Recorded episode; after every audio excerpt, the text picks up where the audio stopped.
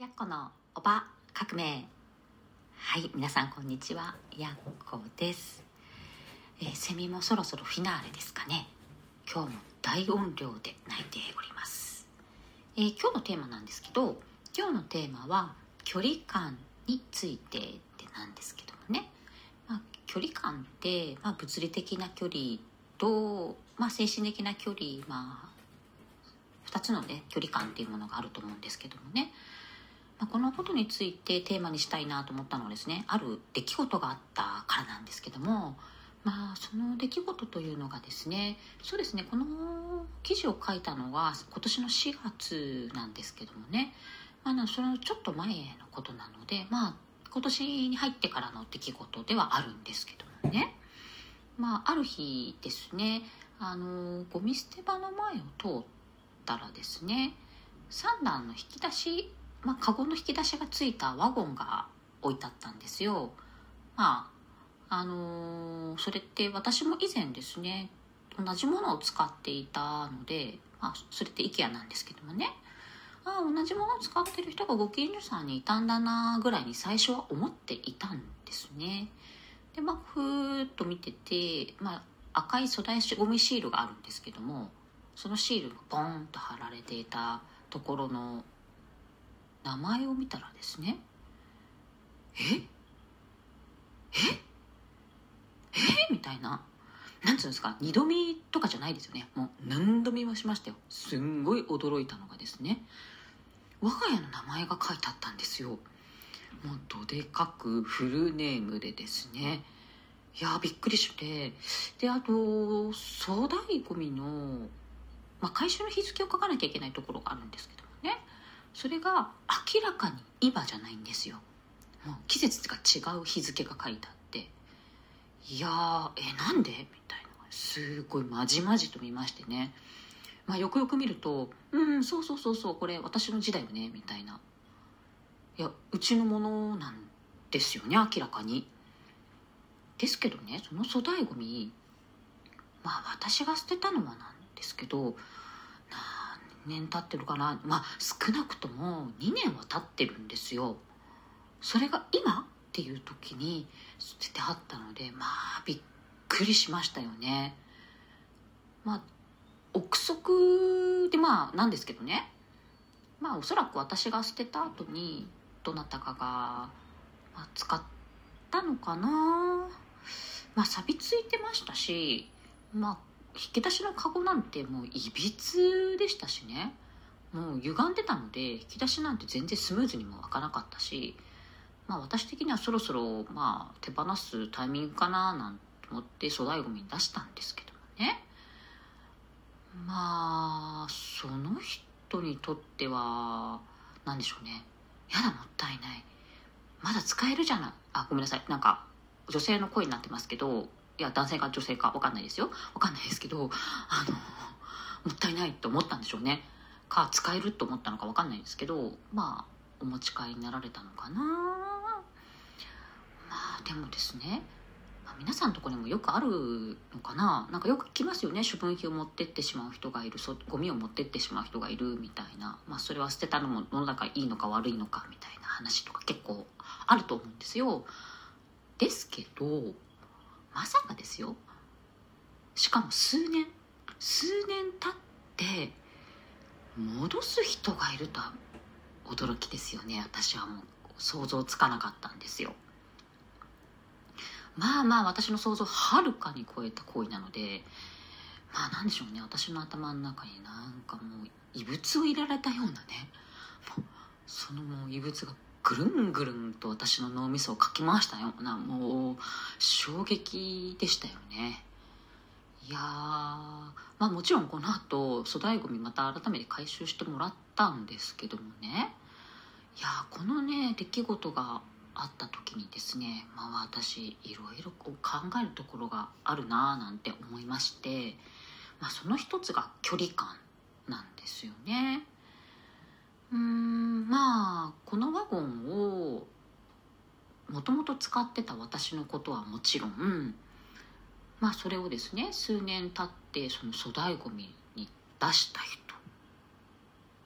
ですね。あ粗大ごみ出したって言い方変ですね。粗大ごみ出してないんですよ。だってうちの名前の貼ったシールがそのままついて置いてあったんですから回収の電話をしたのかどうか分かんないですけどね。まあ手放した人。まあお互いのことももちろんあの分からないですよねそれはそうなんですけどいやいやいやいやちょっと近所付き合いとして距離感遠すぎたんじゃないかななんて思ったんですね。まあ、基本的に私の住む今の住んでる地域なんですけどねあんまりご近所付き合いはないのかななんて感じてるところはありましてまああのお隣さんとかでも挨拶を交わす人ももちろんいるますしだけど何でしょう、まあ、シャイなのかな。ちょっと警戒してるのかな。まあ挨拶ちょっとすいません。みたいな人もいるんですよね。まあなので正直もお互いに名前ご近所なんですけど名前は知らないですしその状況がですねちょっと距離感が遠かったからなのかななんて思うんですよね。なんかご近所さんの顔見知りだったらさすがに、まあ、誰が使ったか分かんないワゴンだとしてもあの人かなこの人かなって名前と顔が浮かんで、まあ、もらった使ったとしてもそういう捨て方にはならなかったんじゃないかななんてちょっと思ったんですよね。まあ、とその他にでもですね、あ、すごいちっちゃい話なんですけどもスーパーでよく感じる距離感があるんですね。まあ一つはですねショッピングカートカートありますよね。で前の前を歩いてる人ですかね。歩いてる人のお尻をカートで押してくる人っていません？何でしょうね。すんごい集中力高いんですかね。もう自分の世界に入ってて前が見えてないのかちょっとちょっと私のテンポリズムを崩さないでというように、まあ、強引に押してきてるのかは分かんないんですけどあれもちょっと距離考えてねなんて思っちゃったりするんですよ。あとはですね同じスーパーでもレジを待ってる時ですね。まだ前の人があのレジ打ちしてもらってる状態の時に次の人がポイントカードを店員さんに突き出して待ってる人とかいるんですね。あれですね。何でしょうね。まあテンポよくスムーズに行きたいのかなんでしょうね。あれもちょっと近いな。まだ早いななんて思っちゃうんですよね。まああともう何でしょう。すれ違う。通路ですれ違ってくる時になんか接触してくる人とか、まあ、今ありえないとは思うんですよ。コロナでソーシャルディスタンスと言われていて1 8メートル。まあそれはないとしてもちょっと距離取ろうかなって思う時だと思うんです。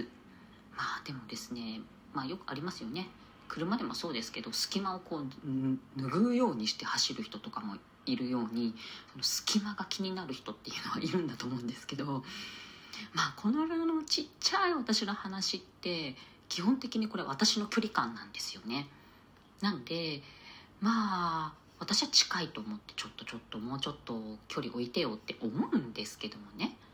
こんなのちっちゃい話だなって距離感じゃない？じゃん距離感気になんないよっていう人ももちろんいると思うんですよ。まあ、そんぐらい距離感って人それぞれっていうことなんだとは思うんですけども。まあですからね。挨拶くらいはご近所さんだからしたいなって思う距離と、まあ、それぐらい近いよって思っている距離。まあとはまあ世間話とかぐらいはちょっとしたいよねなんて思っている距離といやいやいやいやそれ近いは踏み込んでこないでよねって思う距離、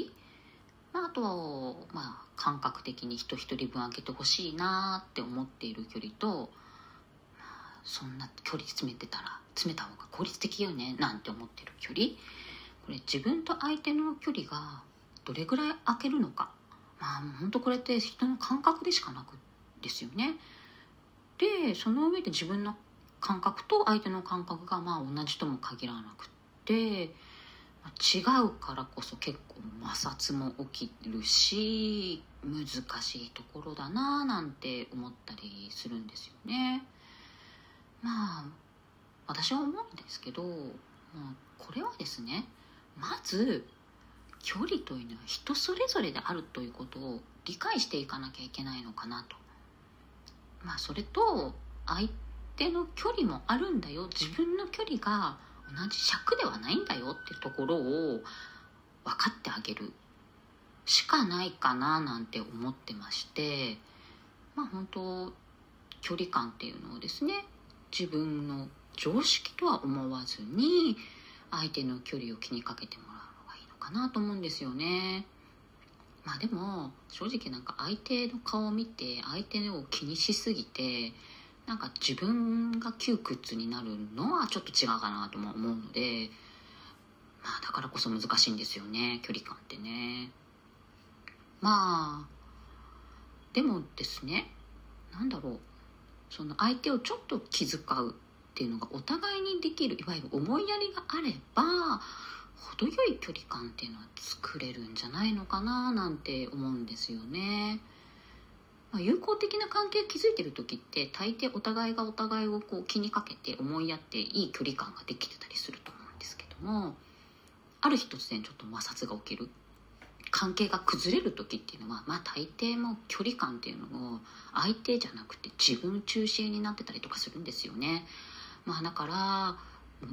距離感っていうのはですねみんながみんな同じ距離感ではないんだよということと互いに思いやって思いやりを持っってちょうどいい距離感を保とうという気遣いは必要なんだよっていうところなのかななんて思うんですね。まあ、今回このワゴン粗大ごみ